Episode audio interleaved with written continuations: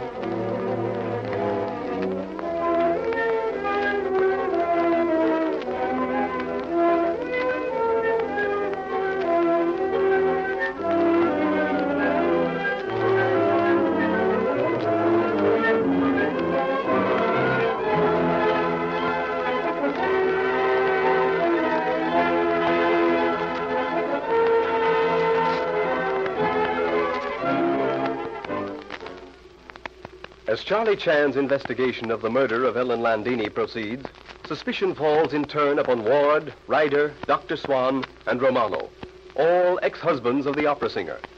Suspicion falls too upon Leslie Beaton and her brother Hugh, also upon R. Singh, servant to Ward, whose activities the night in question were most unusual. Ireland, Landini's pilot, could have shot Landini from the plane as he landed. And while Inspector Chan is questioning him, his wife, Cecile, taunts him with stunting his plane to give Landini a thrill.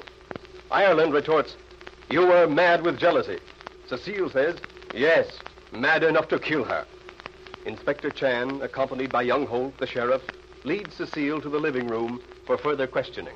Cecile, I am fully understanding in matter that you may have said I was mad enough to kill her as merely, shall we say, figure of speech.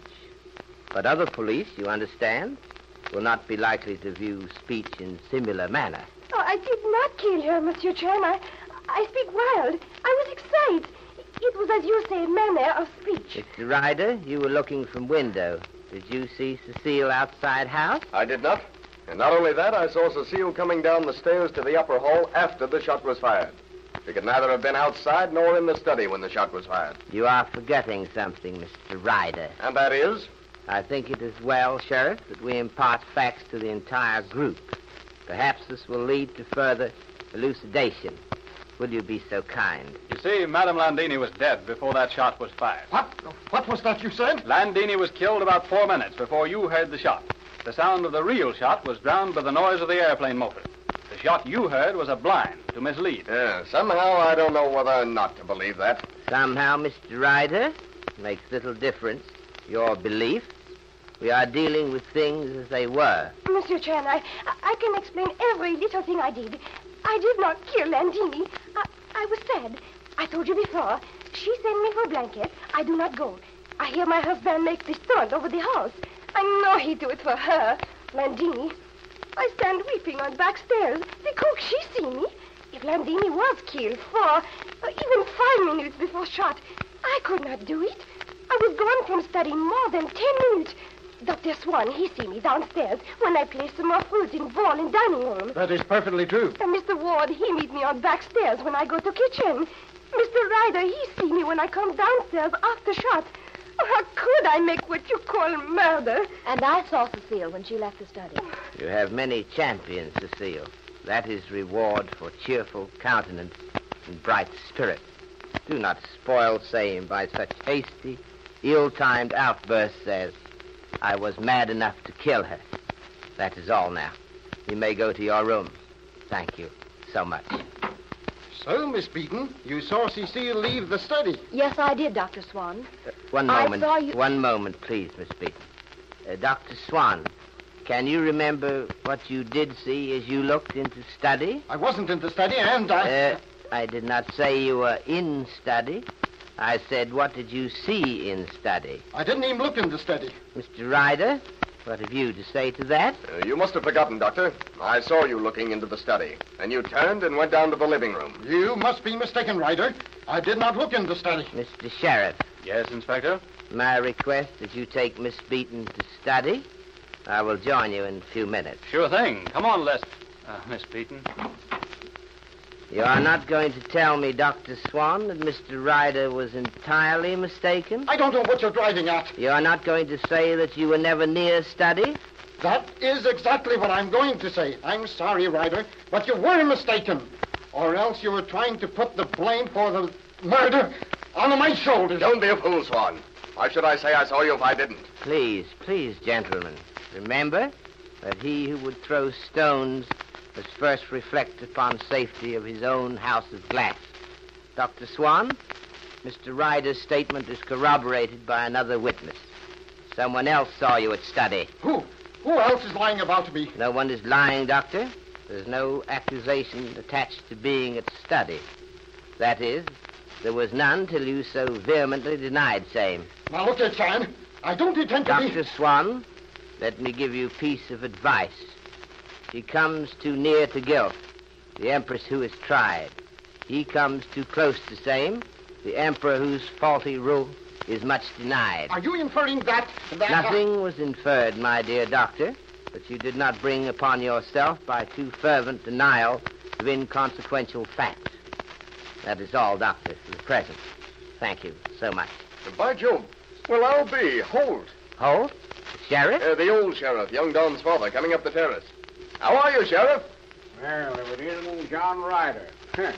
I'd recognize your voice anywhere. How are you? Oh, fine, old chap. Except for this enforced idleness while they investigate this murder. Oh, uh, this is Inspector Chan, Mr. Holt. Yeah, it is indeed a great pleasure, Mr. Holt. much honor. Your honorable reputation is on lips of all domiciled at this place. Uh, shucks, Mr. Chan, my reputation ain't nothing alongside of yours. Uh, is my boy still here? Yes. Present moment he is in study. Shall we join him? If you don't mind. It shall be as you say. Be pleased to take my arm, please. Mm, thank you, Mr. Chan. I used to know my way about the Ward place pretty thoroughly. But it's been some time, and... Yes, I'm fully understanding, Mr. Holt. When one's eyesight is not as good as it used to be. Oh, shucks, Mr. Chan. I ain't touchy about being blind.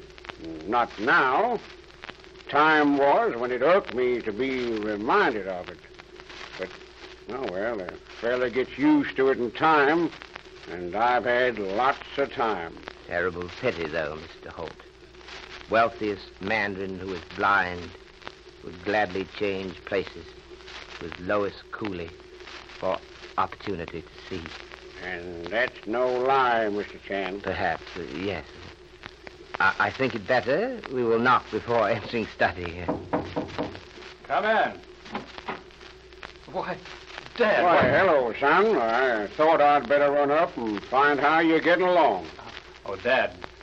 This is Miss Leslie Beaton. Uh, glad to meet you, indeed. I'm very glad to meet you. Here, won't you sit in this chair? Yes, thank you, Miss Beaton. Well, I know you want to discuss lots of things. I, I'll go downstairs. Before you go, Miss Beaton, Yes? remember our secret. Oh, you write again these notes. I will tell one by one persons in this house that you've done so, I see. and we will wait result. You uh, don't need me for the next ten minutes, do you? no extreme necessity, no. you wish to. Uh, Well, I thought I'd take Miss Beaton out and uh, show her around a bit. yeah, splendid suggestion indeed. Yes, good for both of you. Run along. Well, I guess my boy told me most of the developments over the telephone this morning. Uh, anything else to add, Inspector? Not much. No one has alibi, but then, too, no one very much more motive than other. Mr. Ward, of course, would be least likely, since his only hope of tracing possible son was through Landini's help. Yes. My boy was telling me about Ward hearing that Landini had a son by him. Anyone else know about that son? None but Cecile, who told Ward in first place, and Romano, who was lying.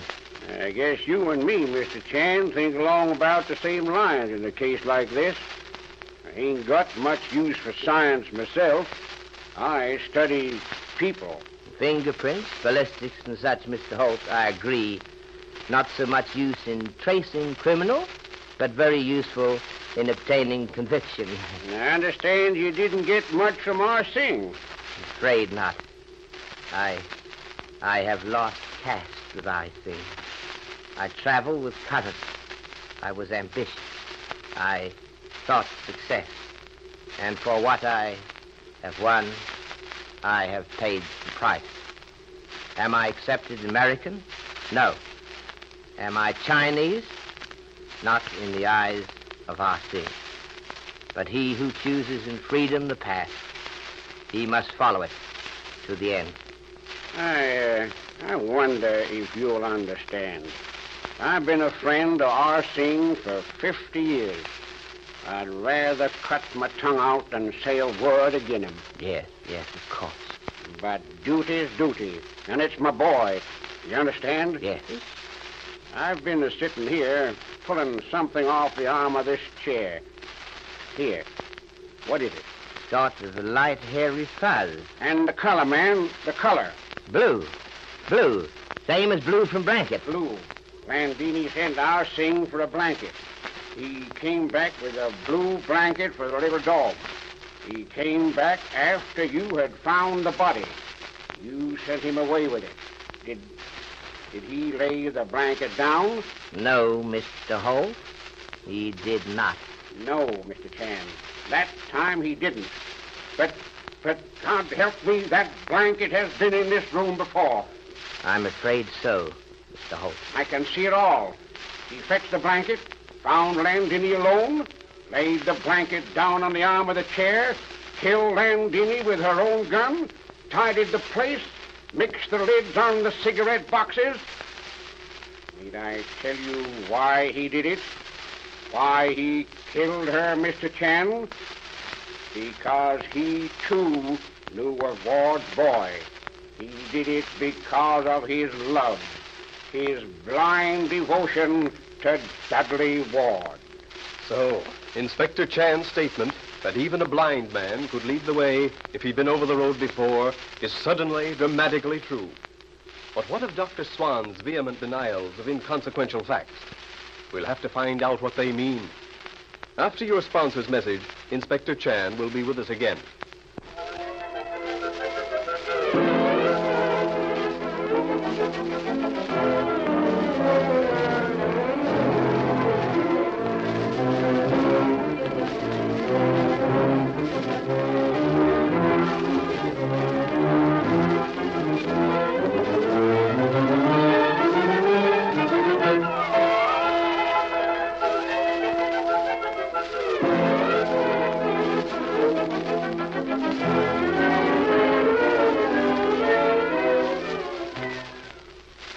Inspector Chan, what treat do you have for us tonight? I have been thinking of Cecile's quick tongue. It is common fault. Chinese have saying regarding saying. I'm certain it will be apt. Wines and instruments of music mellow with age. Beauty with age may become dignity and loveliness, but sharp tongue remain always sharp tongue. Age will not mellow same. Only character, perseverance, and changed heart will do that. Thank you, Inspector Chan. And good night. Good night, Mr. Wilson.